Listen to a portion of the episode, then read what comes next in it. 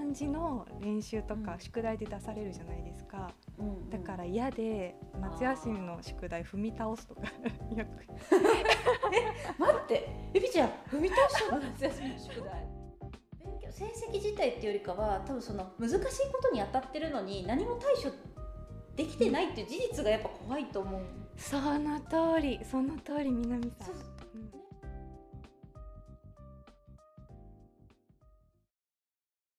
こんにちは南恵美のつれラジ南です。エミです。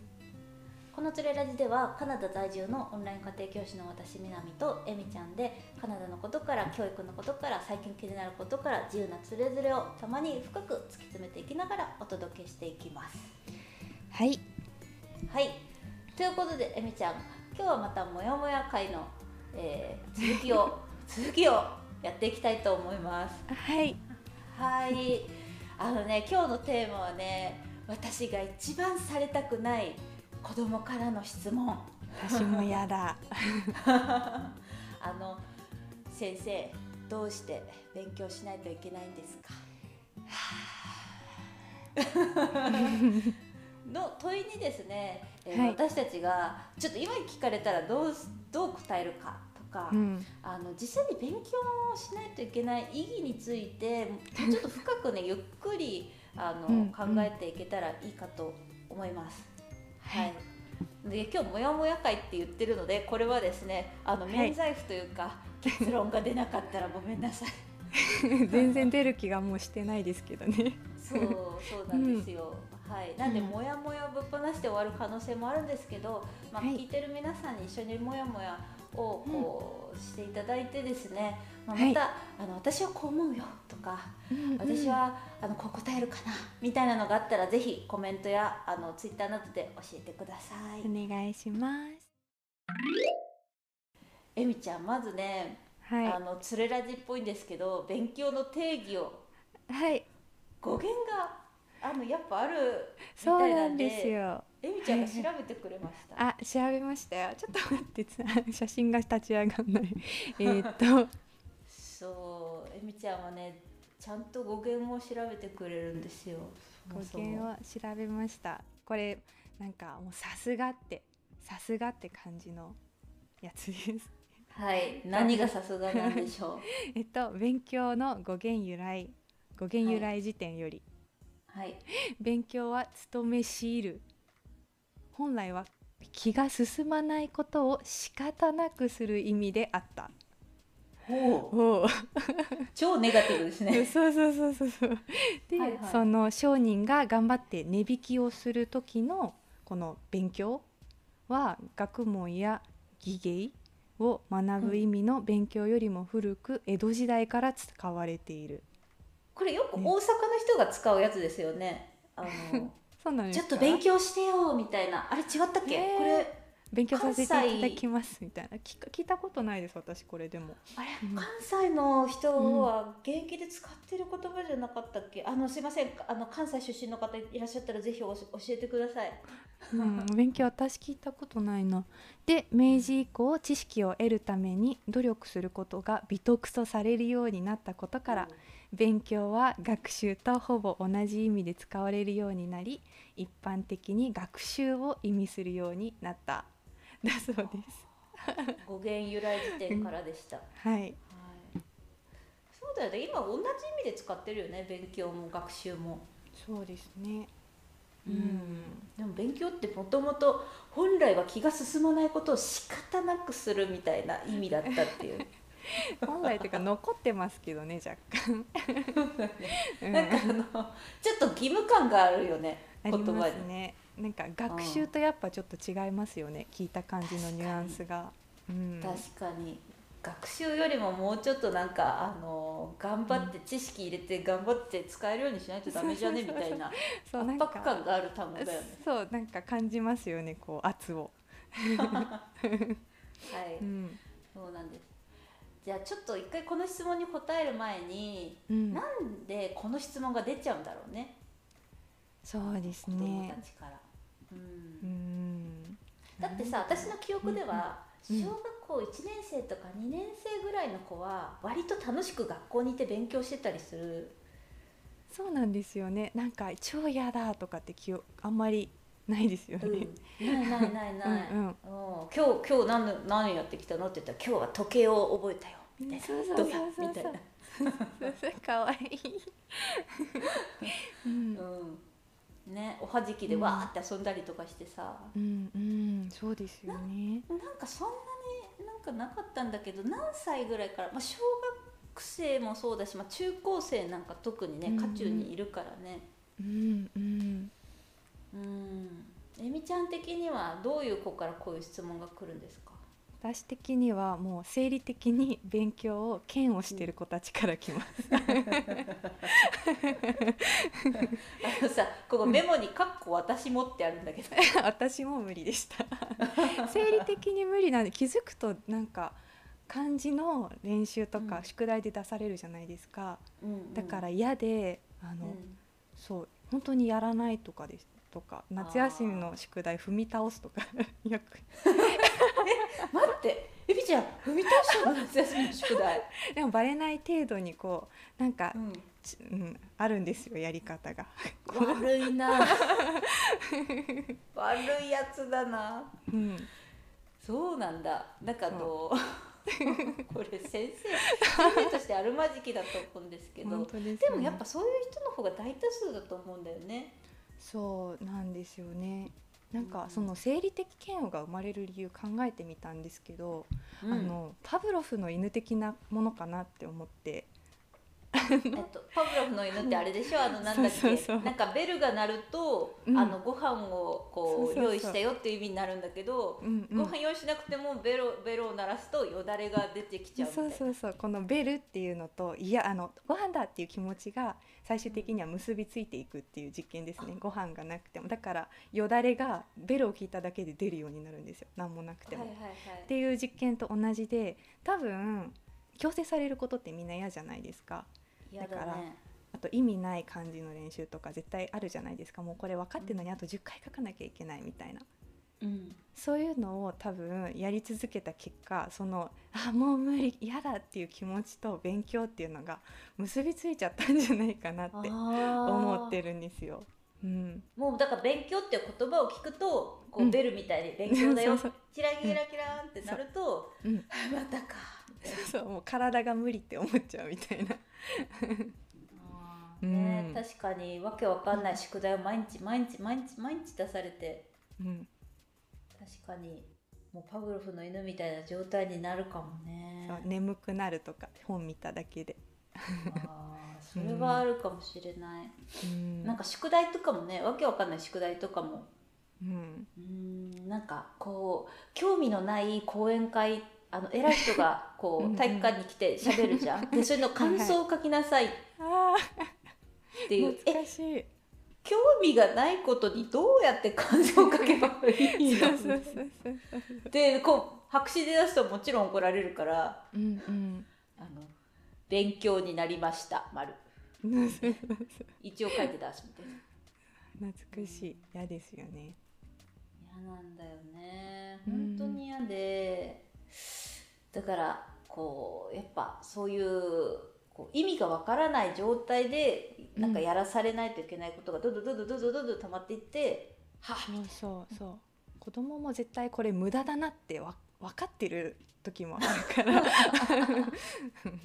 うんなんかこうそうだね、うんどだんだんさ漢字とかはまあやんねえといけないかなって子供もちょっと分かってると思うんだよね。そうそうそここう多分漢字こうね世の中にわけわかんない漢字だらけだからう。あ覚えていかないと、うんきっとダメなんだなってわかると思うんだけどだんだんそういうここう実用的な勉強も減っていくし、うん。なんで二度と私絶対海外出ないのになんで英語やんないといけないの？うん。そうそうそうそうそう。あのねうん絶対こんな二次関数とか私絶対使うことないと思うんだけどなんでやんないといけないのみたいな。うんうんうんそうですよね。あとはこれ教科書見ればすぐわかんの。なんでこれ50分座ってないといけないんだろうとか。なんかあありません？なんか読めばわかるじゃんみたいなのに、うん。で宿題もつけられたりするともうなんか。うん時間私の人生の無駄にしやがってっていう気持ちになります。だからそのまあ教科書読んでわかるかどうかはまあちょっとその子の,、あの学力にもよるから、まああれなんだけど、教科書を読んでるだけの先生とか多いよね。あ懐かしい。いますよね。わかる？授業で、じゃあ教科書読んでみましょう。こう音読みんなにして、でここの意味は先生が言ってること全部紙に書いたんだけどなみたいな、座ってなきゃダメですか？みたいな。聞く意味ありますか？みたいな。そうそうそうそうう。ん。そう思うとちょっと刺激も足りないしさ、うん、むしろあの当てまくってほしいんだけどなんか。そうそうそう。うん。ね。って思うんですけど。あのはい。ということでまあ、うん、そんなわけで、まあ、勉強が嫌いな子はまあ、ね増殖しますよねっていう、うん、そうそうそうなんですよ。はい。じゃあ本題ですよみちゃん。はい。もしあなたが今、うん、生徒から「どうして勉強しないといけないんですか先生」って言われたなんて答えよう。なんて答えるかな。難しいな、うん、いっぱい理ありそうだよね理由ありますよね。たくさん収入が上がるからだよとか言いたくないんですよね。なんかなんかそれはいや自分に全然響かなかったので昔。それはそう、うん、いやそんなことしなくても私お金持ちになるしとか思って。だってそんな分かんないじゃないですか。子供だな そう、うん、あとなんだろう。なんか言いたくない言葉はいっぱいあるんですよね。なんか社会人にちゃんとなるためとかもあんまりし言いたくなくて、うんうん、ななんでそれに私が合わせなきゃいけないんだろうとか思う。だから本当に扱いにくい子供だったんですよ。で扱いにくい子供だったねそうそうそう。そう、うん、っていうのは言いたくなくて。そう。で、うん、うん。うん、なんていうかな。私だったらやっぱりこの世界のルールを知るためだよっていうかな。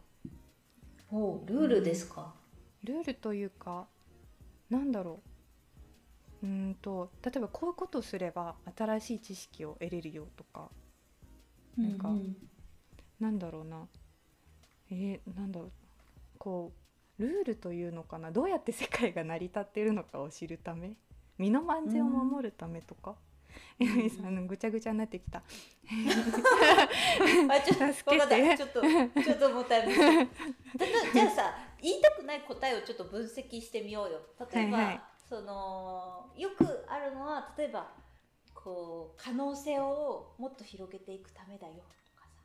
うんあ待って可能性を広げるためはでもあながち間違間違ってないというか受け入れられやすいな、うんうん、例えばその、お金を稼ぐためだよとかさ大学に行きたかったら行けるようになるためだよとかさ、うんうん、いい大学、うん、いい会社とかに勤める可能性は増えるよ、みたいな、そうですね。この答えどう思う？えみちゃん。この答えは現実味が薄すぎません？高校生とかにとって。だって今ぬくぬく過ごしてるのになんかその あのなんだろう、うん、お金持ちになるために勉強しろとか言われてもなんだろうその安心感の中で勉強は絶対できる、うん、その理由で勉強はできないかなみたいな。なんか有効ではない気がする。あ実際に効果的でもない気がするっていうことだよね。そうそういう実感を伴わない答えだから。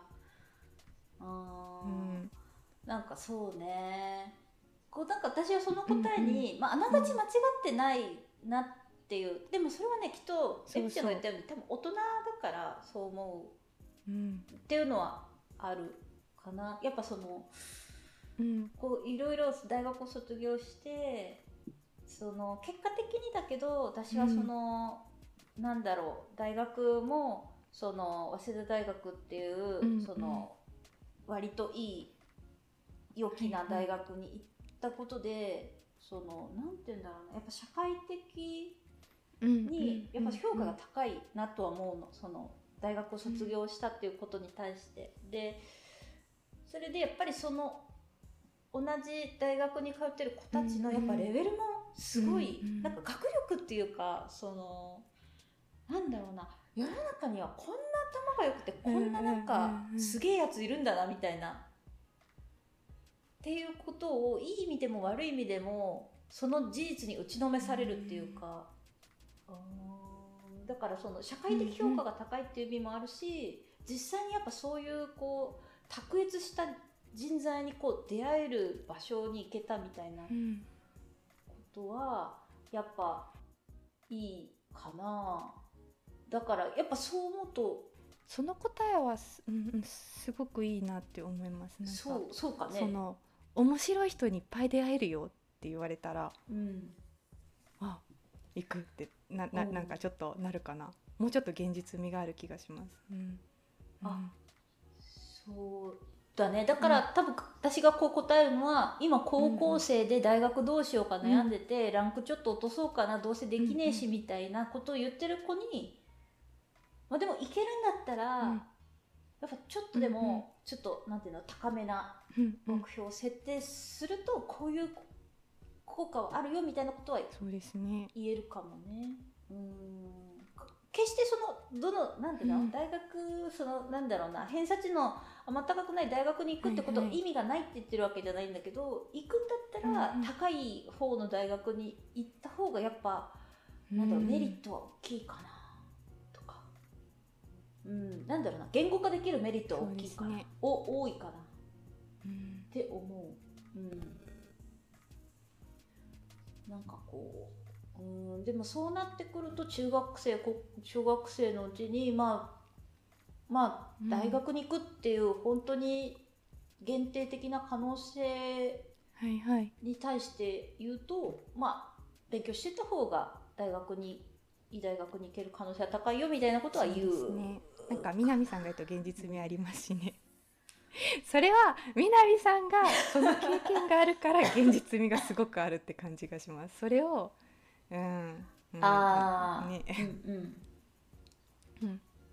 そのねでもこうやっぱ大学に行かなかった保護者の方が言うのが難しいっていう意見はいはい。もあると思うんだけど、でも私は逆にそのなんだ自分の経験のもとに話をするっていうことを考えると、その例えばほら、うんうん。実際に現在現段階ではよ、大卒の人と高卒の人、短大の人のうん。卒業後のお給料ってやっぱ違う会社が多いわけじゃん。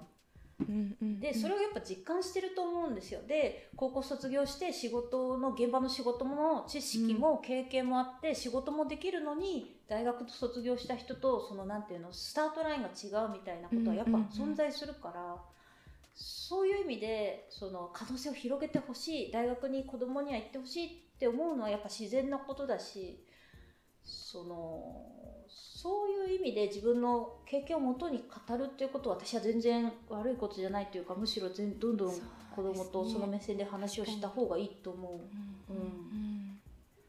う。うん。やっぱやっぱこうもう学歴社会の真ん中にいるとやっぱりその大学の名前で足切りするとか、やっぱいまだに、まあ、その会社がねこれから存続するかどうかは別の話よ。全然。あのね狭い島国でこれからグローバル化も進んでってどんどんどんどん淘汰されるのが近い社会だと思うけど現実としてやっぱり大学名っていうのは評価の一つになりうるものではあるっていうのとかはやっぱあるそうですね。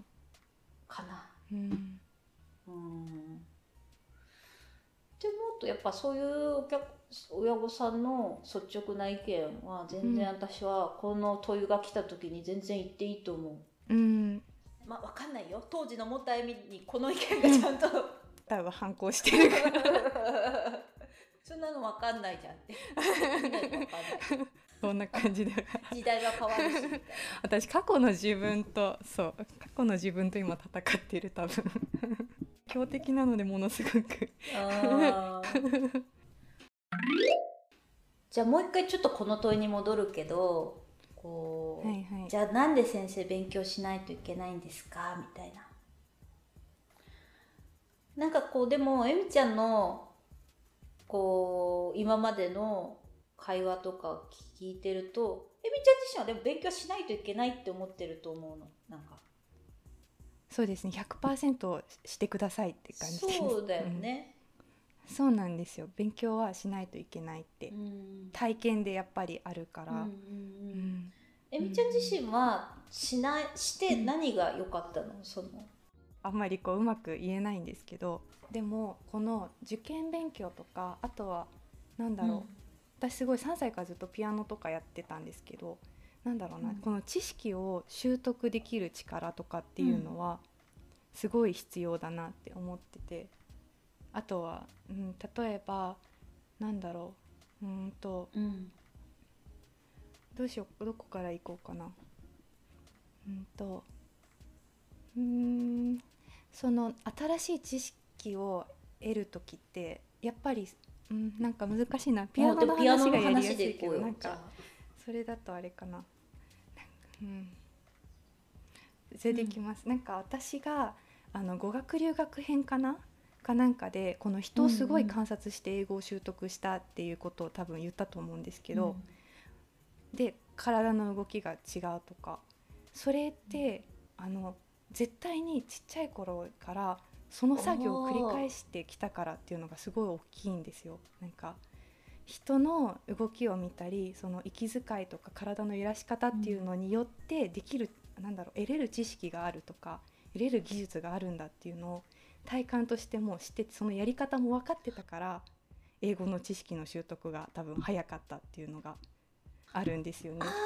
それあれだねピアノを、うん。そのちっちゃい頃から練習してくると、ピアノってちょっとわかんないけど先生のやり方とか体の動きとか見て一個一個覚えていくもんね。そうそう。あとはもう本当に好きだけどき嫌な日もあるけど指動かしてれば何かしら得るものがあるからなんかそのそのなんだろうあ楽しいやりたいっていう気持ちの後に来るあ飽きたみたいなところを乗り越えれば何かあるっていうのを知ってるとか、楽しくなるって知ってるとか、なんかそういう経験があったから、うんあとそのやり方どこを見たらいいのかとかもなんとなく知ってるからその知識が習得できたっていうのはすごいあるんですよね。なんかもともとそううん。そうなんですよ。あとはほなんか私国語がすごく得意だ、すごく得意というかまあ得意だったんですけどそれがあったり、うん、それがあったからこの周りのひ留学後に留学うんとなんだろう。全然知らないこう文文脈というか、うん。なんだろう。全然知らない背景の人とかがいてもなんとなくこうこの知識かなこの知識かなこのこの頭の使い方かなってやってこう仕入れることができたとか、そのなんか理解うん。お互い理解できたとか難しいんですけど、うん、そんなそういう なんか勉強以外の話になっちゃう。学習になっちゃう。でもなんとなくこう例えば、うん。まあ、国語の話で言うとうん例えば少ない情報とか、少ない表面的な情報とか現象の中で、なんでこうなったのかな、うん。もしかしたらこれが原因かなとか、うんもしかしてこの可能性もあるかなとか、っていうことをこう仮説うん立てて、うん。こうロジックがちゃんとピピって通ったものをはいはい。あこうかも適用みたいな。そうそうそうなんですよね。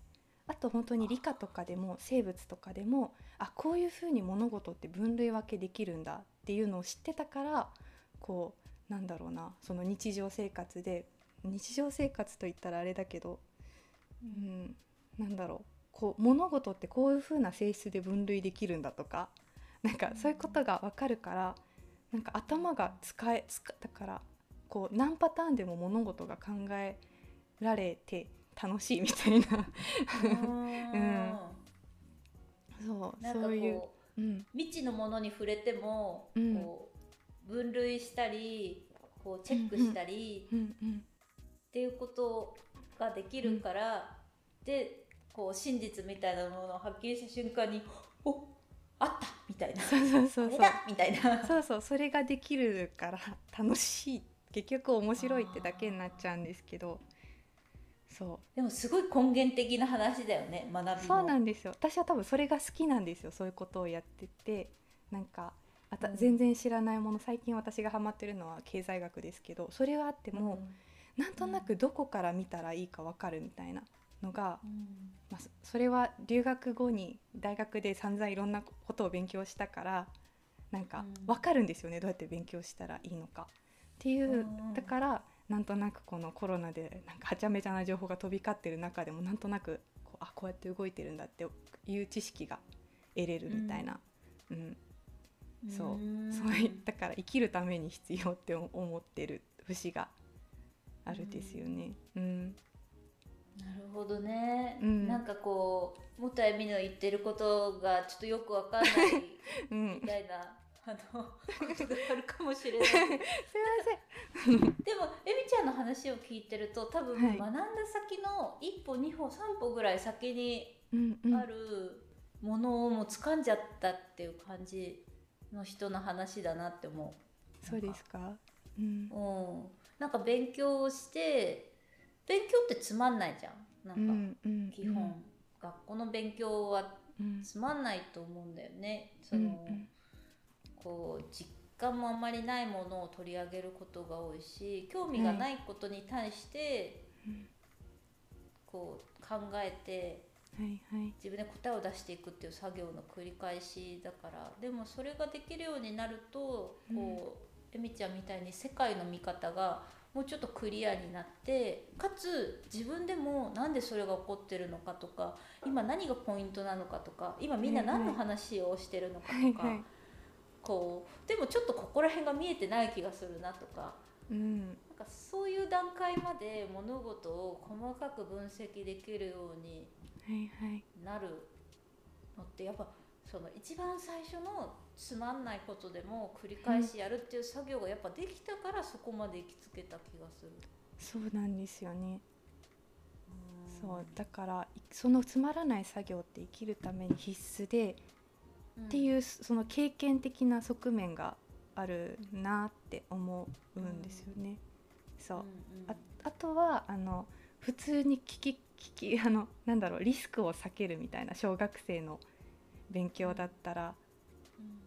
だってもう赤ちゃんで生まれてきてうん。なんもなんかなどうやって世の中切り取るかわかんない中で6歳とか7歳6年7年経って小学校に行ってまだ何も知らない中でこの文字を漢字をちょっと知るとか、うん。なんかうん、でどうしてこう火がこういう風になってるのか知るってなんかうん。なんだろう。このこれから生きていく中のこの重要なルールをこう身につけてるみたいな なんか、うん。うん。わかるわかだるなんかうん。私もさこの問いに関してはいはいどうやったら自分で答えつけるかなって考えてた時にはい。なんか年齢にもよると思うんだよねそのはいはい。答えにその質問にどう答えるかっていうのは、例えばこう小学生だったら、えみちゃんが言ってたように何て言うんだろうこう社会で見えるものが、何がどんな意味があるかっていうのもうん。をこう分かるうんうんことの繰り返しだと思うの。だから小学生でやることって本当になんかこう知らないと社会に出て危険になるぐらいのレベルうんの話だから君が安全に外で歩けるようになるためのうん。あの訓練だよみたいな。そうそうそうなんですよ。定義になるんだよね。だ例えば、あのね当たり前だけど信号が青が渡っていいと赤が渡っちゃダメがわからない子が外には歩けないじゃんね。そうそうそう。なんかこうそれが例の一つだけどそういうのを一個一個うん知識としてこう頑張って覚えてる段階だから、あのもし君がそれが分かるようになったらあのお母さんとかお父さんとかいなくても自由に外に歩けるようになるよみたいな。そうそうなんですよ。そういうことですよねやっぱり。うんうんうんううんん。うん、そうだと思うなんかだから本当に赤ちゃんで生まれて何もわからない世界、うんなんかこうまだピントがぼやーってしてる状態だと思うそうそう。あのカメラのフィルター越しにピントが合ってないうん状態で、だんだんそれを合わせていってあここになんかこれがあるみたいな時計があるとかお皿があるとか、うんそういうのをこう一個一個やっていく作業で、うんあテーブルにぶつかったらお皿が落ちて割れるかもとうんうか、んうん。なんかそういうのをどんどんどんどん細かくしてるって感じだよね。そうですよね。だからうん超大事だし、もっとうん上のレベルに行くとやっぱりなんか本当ドラゴン桜みたいになって嫌なんですけど。なんか。でもいいこと書いてるよね。ねそう。いやつそうなんか有名なとこしか知らないんですけどやっぱりねなんか。やっぱりね。あのもあのね受験とかに興味ないも持った笑みを震わせるほどやっぱ「ドラゴン桜 」はいいそうこと書いてると思う。私も思うてかやっいややっぱり日本から離れて客観的に見たりあとは何だろう、まあ、個人的な経験だと本当に何だろう、うん。完治した人がいないような病気にかかるみたいなことがうんあった時って本当に頼れるものは自分の頭しかなくて。あとはその自分か海外にポンってなんか何も知らないで放り出された時にうんうん。やっぱりなんか頭を使うことってどうやって知識を吸収するかってこと以外自分を助けてくれるものって本当になくって。うんだからだからあの今は平和に生きれてるかもしれないけど 本当にある日突然なんかあるかもしれないから頑張って。そうだよ本当それ。本当に頭をうん鍛えないとね大変。そう。大変なの。そうだよね。そう。ん。ううん。なんか本当になんかこうある程度鍛えておかないとうん。頭のなんていうの、うん。こう世界でで起こってる課題あ違うな。うん。なんかこう結構困難な課題にあった時にどう対処していいか分かんなくなる、うん。考える訓練をしてこなかったら。そうなんですよ。うん、うん。で結構頻繁に起こる意外と、そうそうそうう。ん、だからこう大人になっても残念ながら勉強し続けないといけないし、そあのそれを自分自身を守るため自分の大事な人を守るために、やっぱりその、うん。うんこうこ課題に向き合っていくエネルギーとノウハウっていうかそのやり方をある程度身につけてう、うん。おかないといけないっていうか、なんかそのだから私は中学生とか以降は、もうその練習だと思ってるの。正直社会の社会自体を何で学ぶかとか英語とか数学とか、内容自体はもうもうぶっちゃけどうでもいい。あ何でもいい。ただそのいい教材として道具として、君の頭の訓練を上手にさせる訓練として非常に有効なものたちが集まってるで今までうんうん。あのこれまでやってきた過去の情報のデータもいっぱいある科目たちだと思ってて、単純にそのちょっと難解なものをうん。こうこなしていく訓練っていうか特に中学生はうんもう外で安全に歩けるようになったから今度は予測不可能なことが起こった時にどう対処するかみたいな。っはいはい。ていう練習、うんうんそうですよね。うん、そうなんですよね。思うんだよね。だからその勉強ってあの勉強は遊びじゃないっていうかだから親御さんがこうやらないとやっぱめちゃくちゃ心配になる部分もあるし、うんうんそのなんだろう勉強成績自体っていうよりかは多分その難しいことに当たってるのに何も対処できてないっていう事実がやっぱ怖いと思う、その通りその通り南さん。そうう。ん。ねそうだよね。その、だからこうなんていうの成績云々じゃないのよ。だから、うん。それをもし社会に出てし続けると絶対人生行き詰まっちゃうそう。向き合わないと 向き合うというかそのやり方をね、知らないと。そんなになんか優しくできてないんですよね、こうなんか。もうごめんなさい。この小娘がって思われるかもしれないけど。でもあのはい23歳の24歳そう24よ歳。なりました私。24になってしまった。でもさ24歳とかがもう思ってるんだよこういうこと。そう。だからあのいや決してもったよりの人生は平坦なものじゃなかったと思うし でもうん。この時点でもそう思ってるから、やっぱりノリで生きられるうんだけじゃないノリで生きていノリだけじゃ生きていけない場面も絶対ある、うんうんってなるとやっぱ向き合ってほしいのよねそこ。で学校のいいところは失敗していいのよ全然。そう。死なないからそうそうそう。死なないから大丈夫。赤点取っても大丈夫だから。そうそうそう。赤点取ってもさこう命までは奪われない。そうそうそうそうそう。あのそうなのよ。君たちがいるところはねもううん。すごいね頑丈に守られてる中で、うん意外と。うんだからもうね死ぬほど失敗していいから、なんだろうな。本当に向き合う訓練みたいな。そうそうそう積める環境だよってなればもうちょっとね、うん。そう。まあちょっとなんかそこの仕組みにその学校自体の仕組みがうーってなるっていうのはまあうん。別として、そう。そこは大人が頑張らないとちゃんとサポートできるように、うん。そうなのよ、あだからサポートさせていただきますサポートさせていただいてます。うん。今いろいろ言ったけどなんだかんだね、やっぱ一人で乗り越えていくの大変だし。うん。うん。うん。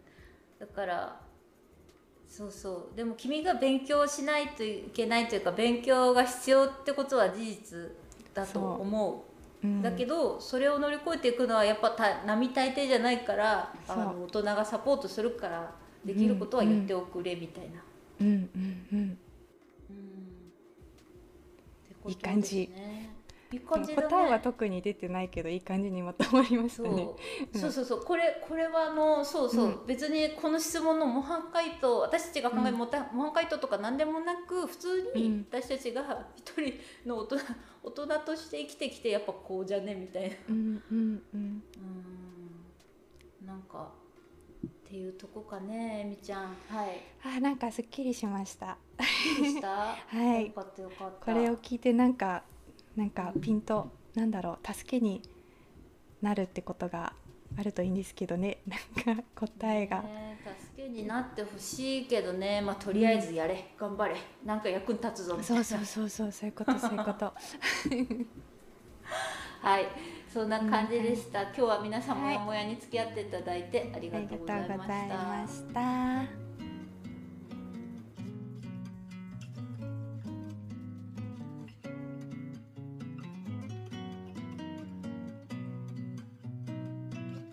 最後までお付き合いくださりありがとうございました南恵美のつれラジは毎週木曜夕方6時に新しいエピソードを公開中ですそれではまた次回もお楽しみに。お相手は南とえみでした。バイバイ。